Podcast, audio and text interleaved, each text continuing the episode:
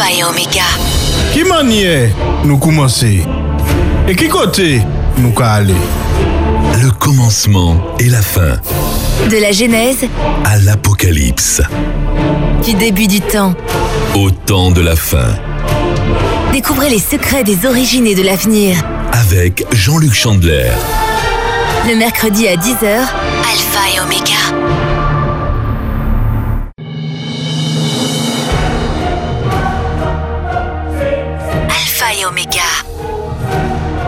Le commencement et la fin. Une émission présentée par Jean-Luc Chandler.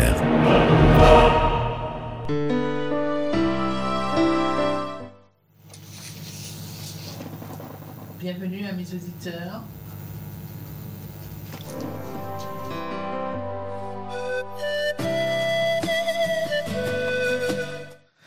Bienvenue à mes auditeurs dans votre émission Alpha et Oméga. Vous êtes sur les 91.6 de la bande FM. Vous nous écoutez sur euh, Internet euh, www.espérance.fm. Nous voyageons actuellement dans l'Apocalypse, euh, le livre de la Révélation. Et cela est vrai que Dieu nous révèle bien des choses dans ce livre de la Bible. Richelieu a dit que savoir dissimuler est le savoir des rois. Mais Dieu, notre roi, veut au contraire euh, lever le voile et nous dévoiler ce que nous ne comprenons pas. Et pour cette mission, il a mandaté Jean-Luc Chandler que nous retrouvons tous les mercredis. Bonjour Jean-Luc Chandler, comment allons-nous? Euh, Bonjour euh, Lisiane, ça va bien pour moi et bonjour également à tous nos auditeurs, euh, à Alex, à la technique. Je suis très content de, vous retrouver à nouveau pour cette émission. D'accord. Alors Jésus est le seul dans tout l'univers qui a été trouvé digne de prendre le livre scellé de cette sceau de la main de Dieu et d'en briser les sceaux. Cela signifie que Dieu lui confie toute autorité. C'est lui qui va superviser tous les événements du temps de la fin. Quelqu'un a dit que nous répugnons, de nous répugnons à savoir parce que savoir signifie changer. Le voulons-nous? Prenez le temps de vous installer confortablement, amis auditeurs. Nous revenons dans quelques instants. Tu peux laisser tes messages au 06 96 736 737.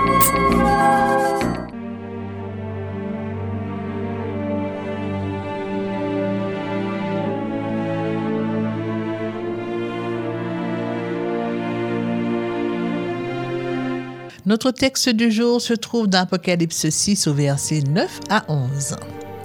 Quand il ouvrit le cinquième sceau, je vis sous l'autel les âmes de ceux qui avaient été immolés à cause de la parole de Dieu et à cause du témoignage qu'ils avaient rendu. Ils crièrent d'une voix forte en disant, Jusqu'à quand, Maître saint et véritable, tardes-tu à juger et à tirer vengeance de notre sang sur les habitants de la terre?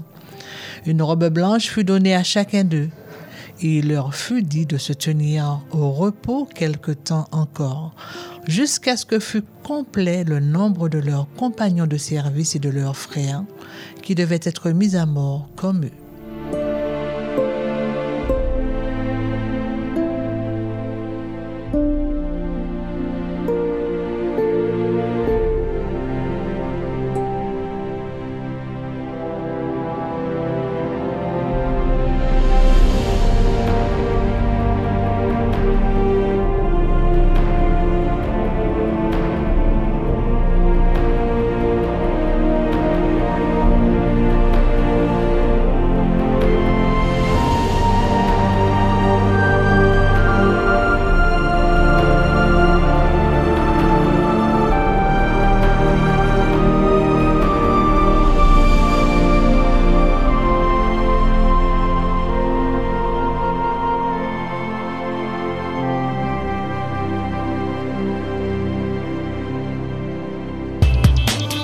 Sur la route, au bureau, à la maison ou partout ailleurs, Espérance FM. à votre portée. La semaine dernière, Jean-Luc Chandler, nous avons démarré l'ouverture des sept sceaux. Qu'est-ce qui caractérise, qu'est-ce qui caractérise hein, cette section de l'Apocalypse? Alors, vous savez, il y a huit sections dans l'Apocalypse. Et la première section euh, porte sur la lettre aux sept euh, églises euh, d'Asie, mhm. mais ce sont aussi des messages qui ne concernent pas seulement les églises à l'époque, donc dans cette province romaine qu'aujourd'hui, qui se trouve sur le territoire de la Turquie, mais aussi donc à tous aux, chrétiens à travers les siècles. Et puis il y a la deuxième section qui sont les sept sceaux.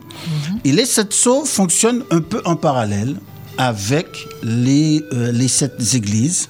Et c'est une technique qui est utilisée beaucoup dans les livres prophétiques et apocalyptiques, en particulier de la Bible, Daniel et l'Apocalypse, d'avoir une, une, une, vision, puis une deuxième, puis une troisième, qui confirme euh, euh, la, première vision mhm. pour pouvoir vraiment permettre à celui qui euh, étudie la Bible d'être sûr que l'interprétation qu'il a du texte est correcte. Et la bonne. Donc, voilà, et la bonne. Donc, il y a constamment des confirmations.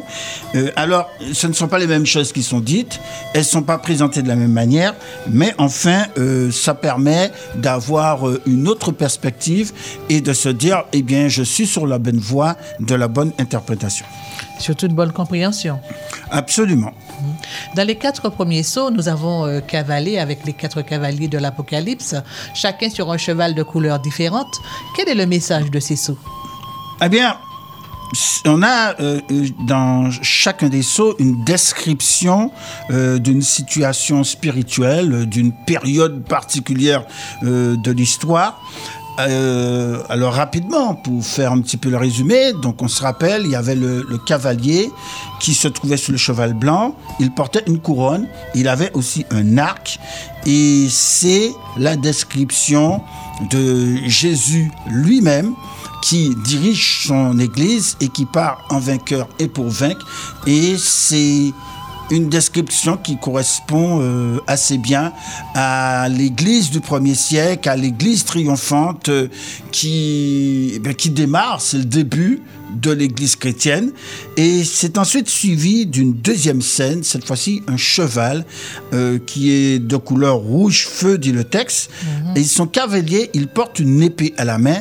Et l'on comprend que eh bien, on ne vit pas la même situation parce qu'il y a la guerre, il y a la, euh, la persécution. Et parce que l'évangile, c'est quelque chose qui dérange, la vérité n'est pas toujours appréciée, et par conséquent, il y a une période avec euh, où le sang des martyrs coule, comme dit Tertullien, et c'est une semence pour l'évangile, et c'est ce qui se produit dans les premiers siècles de l'ère chrétienne. Ensuite, on a un cheval noir et son cavalier a en main une balance et pour pouvoir peser de la nourriture, en particulier le, blé euh, et l'orge, et, une nourriture qui coûte très très cher. Donc c'est une période de disette spirituelle. Rappelez-vous qu'à travers l'histoire, eh bien, euh, la Bible n'a pas toujours été mise à disposition du public. C'était même interdit de lire la Bible. Et donc euh, lorsque une méthode pour éliminer la vérité ne marche pas, eh bien, l'ennemi de Dieu, le diable, utilise une autre méthode. Euh, il a essayé de détruire physiquement les chrétiens, ça n'a pas marché. Il y a eu encore toujours plus de personnes qui ont donné leur vie à Jésus. Eh bien, eh bien, il utilise une autre méthode et cela consiste à supprimer la parole de Dieu pour que les gens ne puissent pas la recevoir, ne puissent pas la lire. Et enfin, on a le cheval verdâtre Parfois, on parle de, de cheval euh, de couleur euh, pâle ou de couleur jaune. Enfin bref, c'est une, une, couleur d'un cheval euh, cadavérique, mhm. la couleur de la mort. Donc, on, se demande comment ce cheval tient debout. Et ce qui confirme qu'il s'agit de ça, c'est que le cavalier qui, qui le monte, il s'appelle la mort lui-même, et il est suivi par la tombe.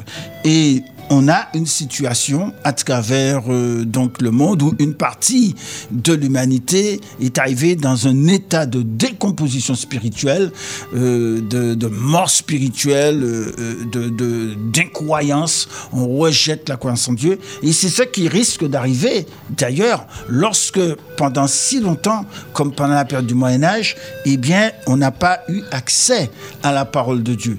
Et, par conséquent, eh bien, euh, le, visage de Dieu est caché en quelque sorte aux êtres humains. Et il y a des exactions qui sont commises euh, parfois au nom de Dieu. Et des gens, et, des gens ont une vision euh, négative de Dieu, fausse de Dieu. Et cela les entraîne à- à rejeter Dieu et à se trouver dans cette situation.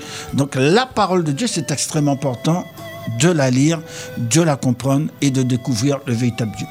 Et peut-être que ceux qui avaient cette relation, la- le si peu de relation avec Dieu, ont perdu. Oui, alors certains euh, l'ont gardé, mais il y en a de ceux qui, qui l'ont perdu. Si, vous savez, ce qui permet de, de fortifier notre foi, ce qui nous permet de, de l'établir, c'est la parole de Dieu écrite, la Bible. Et si euh, on n'y a pas accès, ou alors qu'on a des doutes là-dessus, eh bien évidemment, euh, il n'y a pas beaucoup de vie spirituelle. D'accord. Maintenant, parlons du cinquième saut. On a changé de décor, on n'est plus avec des chevaux, mais dans le sanctuaire. Pourquoi? Et, et à partir du cinquième saut, euh, donc pour les trois dernières, derniers sauts, euh, on est dans un style euh, différent par rapport aux, aux quatre premiers où euh, il y avait euh, donc euh, cette description avec les quatre chevaux. Donc là, on, est plus- on ne parle plus trop de période spirituelle, mais on va rentrer davantage dans une dimension eschatologique. Cependant, le cinquième saut, si j'ose dire, couvre l'histoire d'une manière générale, euh, parce que là, eh bien, on a cette description euh, des martyrs sous l'autel.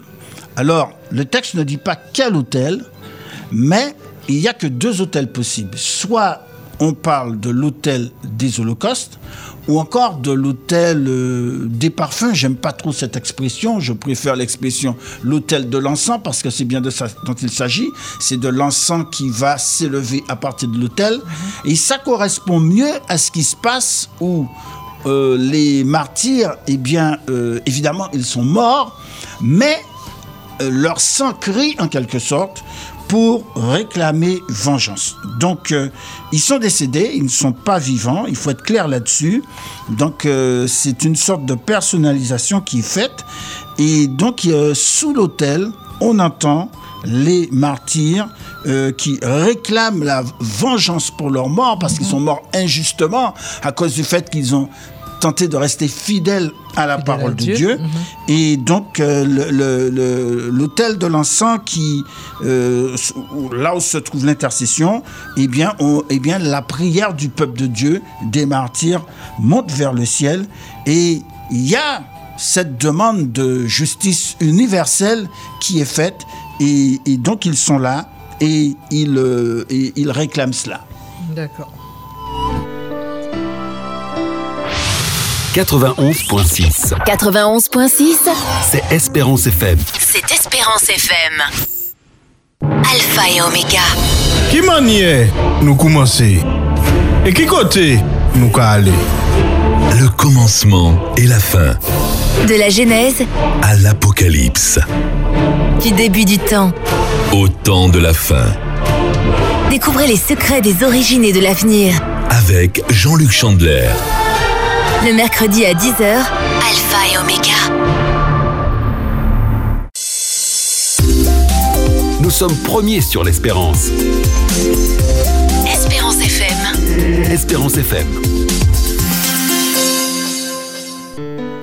Jean-Luc, euh, le cinquième sceau étant ouvert, nous voyons sous l'autel, comme vous, comme vous disiez, les âmes de ceux qui avaient été égorgés pour la parole de Dieu et pour le témoignage qu'ils avaient rendu. Comment Dieu satisfait-il le besoin légitime de justice de ces martyrs? Alors, il est dit dans, Apocalypse 6 au verset 11, une robe blanche fut donnée à chacun d'eux, et il leur fut dit de se tenir en repos quelque temps encore, jusqu'à ce que fût complet le nombre de leurs compagnons de service et de leurs frères qui devaient être mis à mort comme eux. Donc, il y a une chose que l'on peut noter ici, c'est que il ne leur est pas indiqué qu'ils reçoivent une justice immédiate.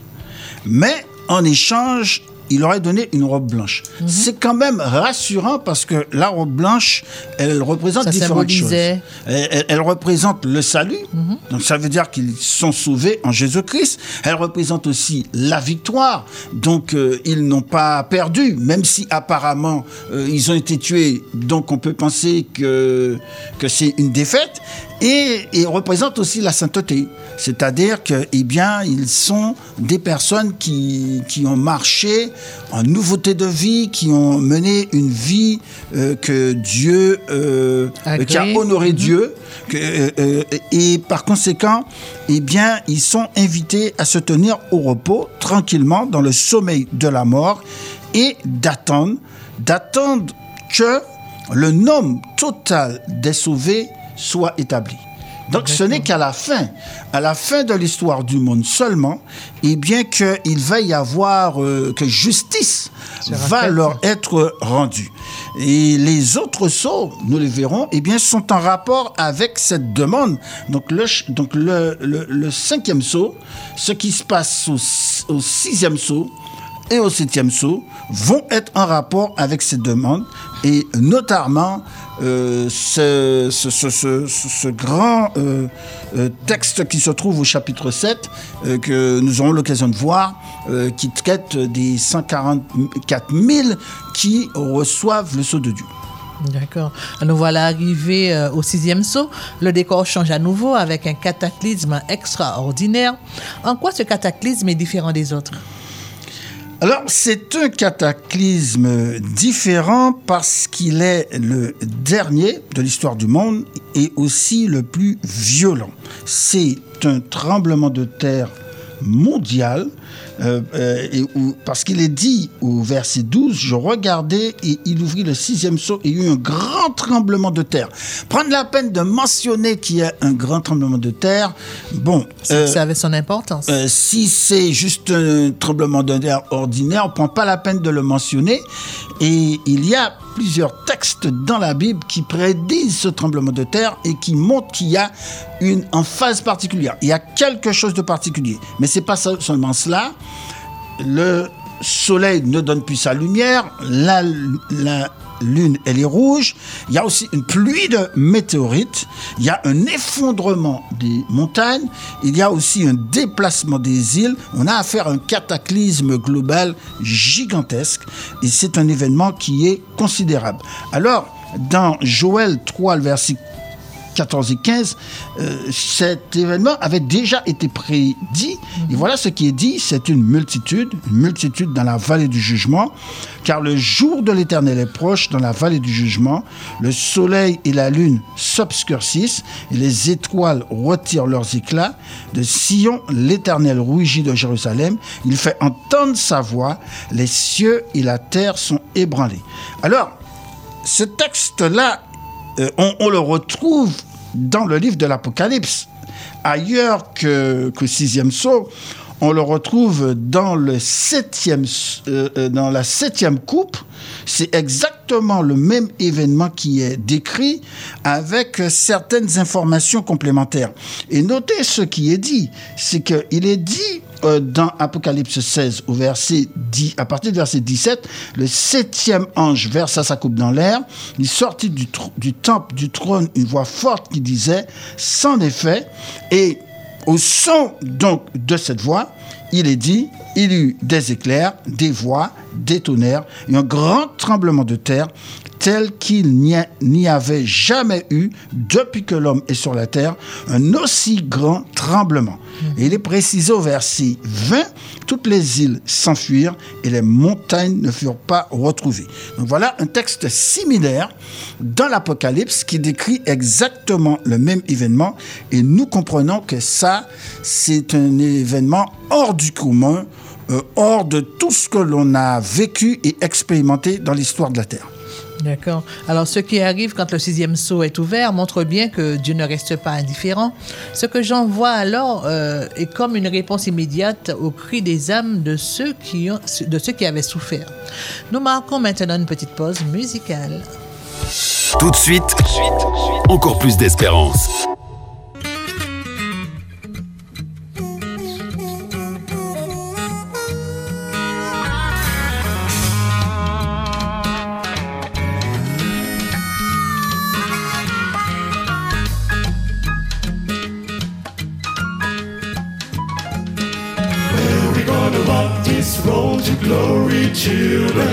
My Lord and I, yeah, we're gonna walk and tell the story, children.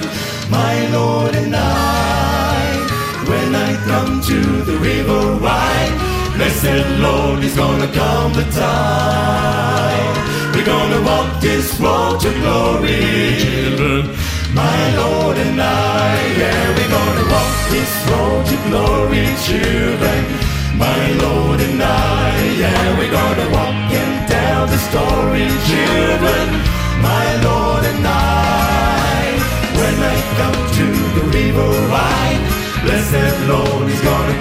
time.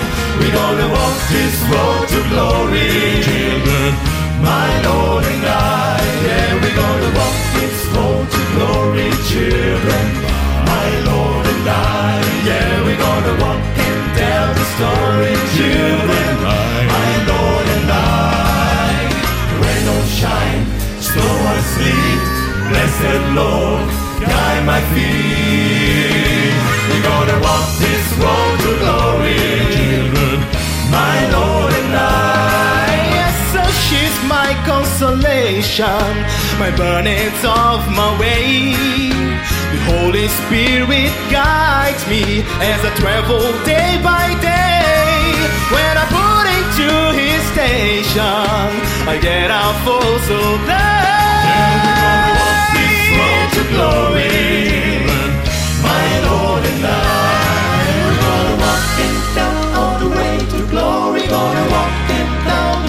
blessed old story. Walking down all the way to glory, my Lord and I. When I come to the river wide, blessed Lord is gonna come the time. We're gonna walk this road to glory,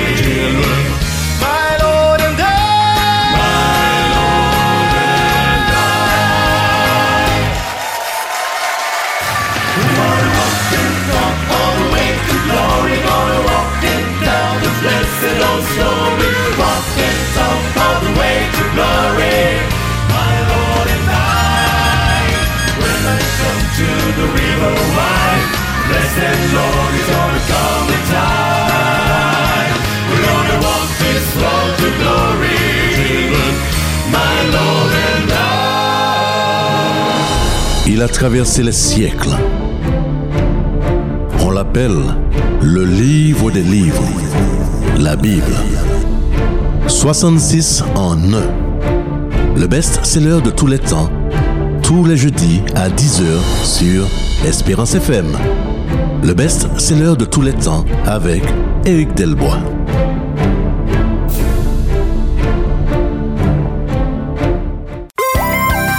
Espérance FM, mi radio moins aimé.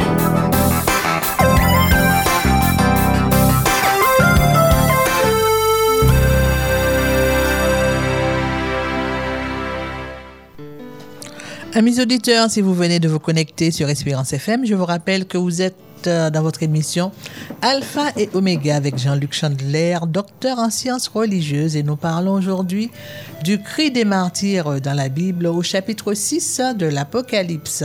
Jean-Luc Chandler, est-ce que le sixième sceau euh, décrit la fin du monde? Alors une chose est certaine, c'est que les habitants de la terre, ceux qui ne font pas partie du peuple de Dieu, le croient vraiment euh, parce qu'ils sont terrifiés. Euh, et cela depuis les chefs militaires, les responsables de gouvernement jusqu'à toute la population. Et il est précisé dans le texte que euh, ils, euh, ils- ils- ils- ils essaient de se cacher dans les cavernes, dans les rochers des montagnes, et ils disent même aux montagnes et aux rochers, tombez sur nous et cachez-nous devant la face de celui qui est assis sur le trône et devant la colère de l'agneau, car le grand jour de sa colère est venu et qui peut subsister. Donc il y a quelque chose qui se passe ici, c'est qu'ils ont très peur. Paradoxalement, c'est pas tellement du cataclysme qu'ils ont peur, bien qu'il y a de quoi être euh, sérieusement effrayé, mais ils ont plutôt peur de la réaction de la divinité. Parce que qu'est-ce qui se passe? Alors évidemment, euh, on a des volcans qui explosent, on a ce grand tremblement de terre qui certainement va entraîner, entraîner d'autres catastrophes derrière, comme les tsunamis euh, et d'autres choses comme cela. Mais ce qu'il redoute le plus, eh bien, et précise le texte, c'est la colère de celui qui est assis sur le trône et de l'agneau. C'est bizarre parce que l'agneau, en principe, c'est un animal gentil. C'est un animal qui est doux, complètement inoffensif. Donc cette expression, je l'ai toujours, toujours trouvée un peu amusante. La colère de l'agneau. Est-ce que vous pouvez imaginer un agneau en colère? Moi, pas. Donc, je conclus une chose, c'est que pour ceux qui attendent le retour de Jésus, parce que c'est ce qui est en train de se passer, eh bien, c'est la joie, c'est l'allégresse, c'est la félicité, ce sont de grandes célébrations. Mais pour ceux qui, par contre, ne se sont pas préparés à ça. Pour ceux qui n'ont jamais voulu suivre l'agneau, qui ont toujours voulu mener leur vie indépendante, eh bien, ils sont absolument terrorisés à l'idée que, à l'idée de cela. Mais euh, je vous pose une question. Mais ils en ont quand même entendu parler. C'est peut-être pour ça qu'ils ont peur. Alors, oui, ils en ont entendu parler, bien sûr, mais ils se sont toujours moqués. Ils n'ont jamais pris ça au sérieux. Pas pris au sérieux de lire la parole de Dieu, pas pris au sérieux tous les avertissements que Dieu a adressés de manière répétée et répétée. Et là, ils, ils craignent terriblement parce que c'est un jour de jugement. Et c'est un jour où euh, ils se disent, ben voilà, c'est terrible parce qu'on va devoir rendre des comptes maintenant. On va devoir rendre des comptes. Et ils disent le jour de sa colère est venu et qui peut subsister. J'aimerais que vous puissiez noter bien que la, la, la, la- la- la traduction la, la meilleure, c'est celle-ci. Qui peut se tenir debout. Qui peut se tenir debout. Debout, pourquoi Devant quoi? Eh bien, on a la réponse dans le chapitre qui vient, c'est-à-dire se tenir debout devant le trône de Dieu. C'est là la question. Qui peut se tenir debout devant le trône de Dieu? Il y a deux groupes de personnes. Je vous laisse deviner. Est-ce que ce sont ceux qui suivent l'agneau ou est-ce que ce sont ceux qui se sont toujours rebellés contre lui? En tout cas, toujours est-il euh, qu'ils ont peur. On le devine un peu. euh, qu'ils- qu'ils- oui, qu'ils qu'ils redoutent. Et donc, euh, le, le texte reprend euh, une déclaration euh, qui se trouve dans Osée 10, le verset 8. Ils diront aux montagnes, couvrez-nous, et aux collines, tombez sur nous. D'accord. Alors, dans cette vision pleine d'instructions claires et importantes hein, pour nous, amis auditeurs, Jean-Luc, quelle est la réponse à la question Le jour de sa colère est venu et qui peut subsister? Alors, la réponse se trouve au chapitre 7. Alors, souvent, je ne sais pas pourquoi, on a tendance à mettre à part le chapitre 7 de ce qui s'est, de ce qui s'est dit juste avant dans le, dans le sixième euh, sceau, alors qu'en fait, tout ce chapitre fait partie tout simplement du sixième sceau. Donc c'est, il est vrai que ça ressemble un peu à une grande parenthèse, mais ça fait partie. Et la réponse se trouve dans deux scènes. Il y a une première scène qui se déroule sur Terre, où les 144 000, ils doivent être, euh, recevoir le sceau de Dieu avant le temps de détresse. Alors les 144 000, bon, il y a des gens qui ont imaginé toutes sortes de choses, mais en fait c'est très très simple. 54 000, c'est un chiffre symbolique, c'est 12 fois 12 fois 1000, et ceci représente la totalité du peuple de Dieu. D'accord? La totalité du peuple de Dieu, euh, donc 12 étant le chiffre du royaume, 1000 le chiffre de la multitude, eh bien, ce peuple, il doit être scellé, il doit recevoir le sceau de Dieu pour traverser sans dommage le temps de détresse. Et puis, il y a une deuxième scène. Deuxième scène. Cette scène-là, j'envoie une foule innombrable de toute nation, de toute tribu, de tout peuple, après le temps de détresse. Cette fois-ci, ils ne sont plus sur terre, mais ils sont au ciel et ils se trouvent, devenez quoi? Debout devant le trône de Dieu. Alors, c'est intéressant parce que à la question qui a, et, qui a été posée, euh, d'une part, qui peut se tenir debout devant le trône de Dieu, mais aussi la demande qui a été faite par les, par les martyrs, euh, euh, eh bien jusqu'à Satan, et qu'on leur a Jusque demandé de se tenir au, euh, au repos jusqu'à ce que le nombre complet de tous ceux qui doivent être sauvés eh bien, soit établi, eh bien voilà, on a en même temps la réponse à ces deux questions, puisque au moment où les 54 000 sont scellés, eh bien le nombre complet de tous ceux qui doivent être sauvés est également établi. 100% d'espérance sur Espérance FM. Espérance FM. Espérance FM, Espérance FM, la voix de l'espérance. La de l'espérance.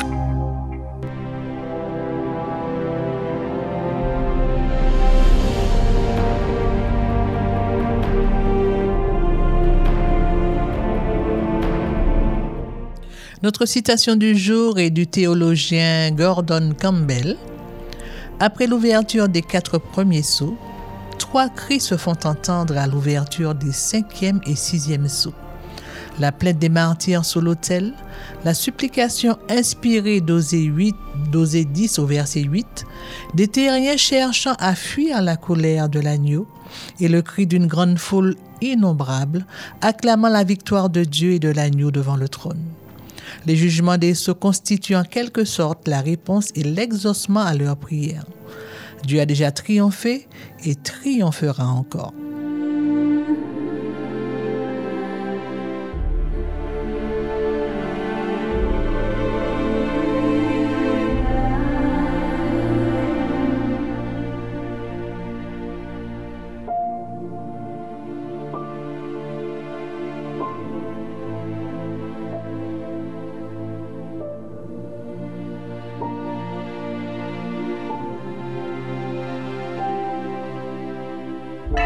Jésus, l'espérance de la vie éternelle.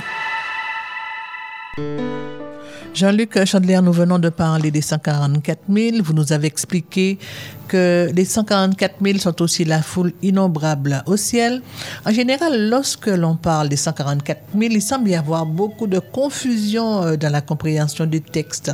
Alors, expliquez-le nous un peu plus à profondeur. Oui, alors, on a des parallèles littéraires ici entre, d'une part, la scène qui se passe sur Terre et celle qui se passe au ciel.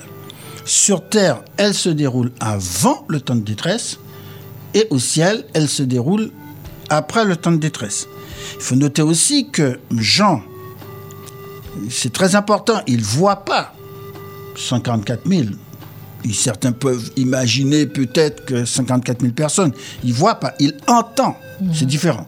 Il entend un chiffre. Et ce chiffre, c'est 54 000. Mais maintenant, lorsqu'il regarde, il entend le chiffre, mais maintenant, lorsqu'il regarde, il voit une foule innombrable de toute nation, de tout peuple, de toute langue. Il faut remarquer aussi que les martyrs ont une robe blanche. Mais ils ne sont pas les seuls, parce que ceux de la foule innombrable ont aussi une robe blanche. Donc, toutes ces personnes, elles reçoivent la même chose du Christ, c'est-à-dire la grâce, le salut, la sainteté, la victoire. Il y a une question qui est posée. Euh, qui pourra se tenir debout, euh, sous-entendu devant le trône Et la réponse qui est donnée, eh bien, ce sont ceux qui ont traversé le temps de détresse, ce qu'on appelle la grande tribulation, eh bien, ils se tiennent debout devant le trône de Dieu. Donc, on a ces, textes qui, qui fonctionnent de manière parallèle et qui nous permettent de comprendre une chose, c'est qu'en fait, euh, Jean, il fait pas de distinction. Il n'y a pas deux classes de croyants. ok? Certains qui sont d'une élite de croyants et puis, et puis les autres ordinaires. Pas du tout. Euh, euh, tous ces termes qui sont juste des termes différents désignent le même groupe de personnes, à savoir le peuple de Dieu. Et ce peuple doit recevoir le sceau de Dieu. Et ce peuple, si, eh bien, s'il suit Jésus jusqu'au bout, il sera triomphant et il aura la joie de se trouver sur la mer de verre devant le trône de Dieu à célébrer la grande victoire obtenue par Jésus-Christ. Et tout, et tout ce peuple-là porte une robe blanche. Absolument, douce. Alors, dans le sixième saut, qu'est-ce que le texte cherche à nous dire? Bon, c'est très simple en réalité. C'est nous sommes tous placés devant un choix. Parce que lorsque le grand tremblement de terre euh, se produit, nous sommes au sixième saut, nous sommes aussi à la septième coupe D'accord dans Apocalypse 16. Et ça veut dire que nous arrivons à la fin de l'histoire terrestre telle que nous la connaissons. Et que Jésus revient sur les nuées des cieux. Il y a d'un côté ceux qui, sont, qui ont été persécutés, euh, qui ont le sceau de Dieu, et ces personnes vont célébrer la victoire devant le trône de Dieu. Et de notre côté, il y a ceux qui ont été des persécuteurs. Si les martyrs ont versé leur sang, c'est à cause d'eux. Ce sont des personnes qui, elles, au lieu d'avoir le sceau de Dieu, elles reçoivent la marque de la bête. Et lorsque Jésus revient, elles sont théorisées. Donc il y a deux groupes. Il y a un groupe qui est heureux de voir Jésus, il y a un autre groupe qui est terrifié de le voir, et il y a un choix à faire qui est entre la vérité et le mensonge, et chacun doit se poser la question et tenter de répondre pour lui-même, euh, euh, est-ce que je serai debout devant le trône de Dieu? Euh, Moi, je pourrais me poser la question pourquoi ils sont terrifiés? Bon, ils sont terrifiés parce qu'ils savent déjà ce qui va leur arriver. Donc, euh, c'est chacun au fond de lui-même, il entend la voix de Dieu lui parler, mais soit il accepte ou il résiste. Maintenant, cela ne fait aucun doute pour eux lorsqu'ils voient Jésus revenir sur les nuées des cieux, euh, que c'est pas un mythe, que ce n'est pas une fantaisie de l'imagination, euh, mais que c'est bel et bien le roi des rois qui revient. Et ils peuvent se refaire le film de leur vie en très peu de temps pour réaliser, mais Dieu leur a donné de multiples occasions de pouvoir saisir son offre extraordinaire, gratuite, le salut gratuit. Je n'ai rien à faire. Tout ce que j'ai à faire, c'est d'accepter cela. Ils ont préféré le mépriser, mais, et, même de ridiculiser, voire d'attaquer le peuple de Dieu. Maintenant, ils sont dans une situation et les rôles sont inversés. Alors, on ne va pas se moquer d'eux. Mais les rôles sont inversés. Et eux qui avaient euh, tenté de créer en quelque sorte la terreur chez le peuple de Dieu, c'est à leur tour d'être terrorisés. Non pas parce que l'agneau est méchant, non pas parce qu'il ne veut pas sauver, mais parce qu'ils savent que le jour du jugement est venu pour eux. Il y a une question qui me vient à l'esprit. Euh, Noé. Est-ce qu'on peut faire un parallèle avec Noé? Oui, il y a, il y a un parallèle euh, évident parce que Noé euh, préfigure ce qui se passe au temps de la fin. Euh, il a fait des appels pendant 120 ans à rentrer dans l'arche et, il a, et ces appels ont été rejetés, méprisés et le moment est venu, il est rentré dans l'arche et il a été sauvé. Et les antédiluviens, eh bien, lorsque le déluge est arrivé, ils ont été terrorisés aussi, mais c'était trop tard. Ça a été un jugement et ils ont péri. À la fin des temps, eh bien, lorsque Jésus revient, euh, c'est une forme d'un autre déluge, pas, pas un déluge d'eau, mais un déluge de feu.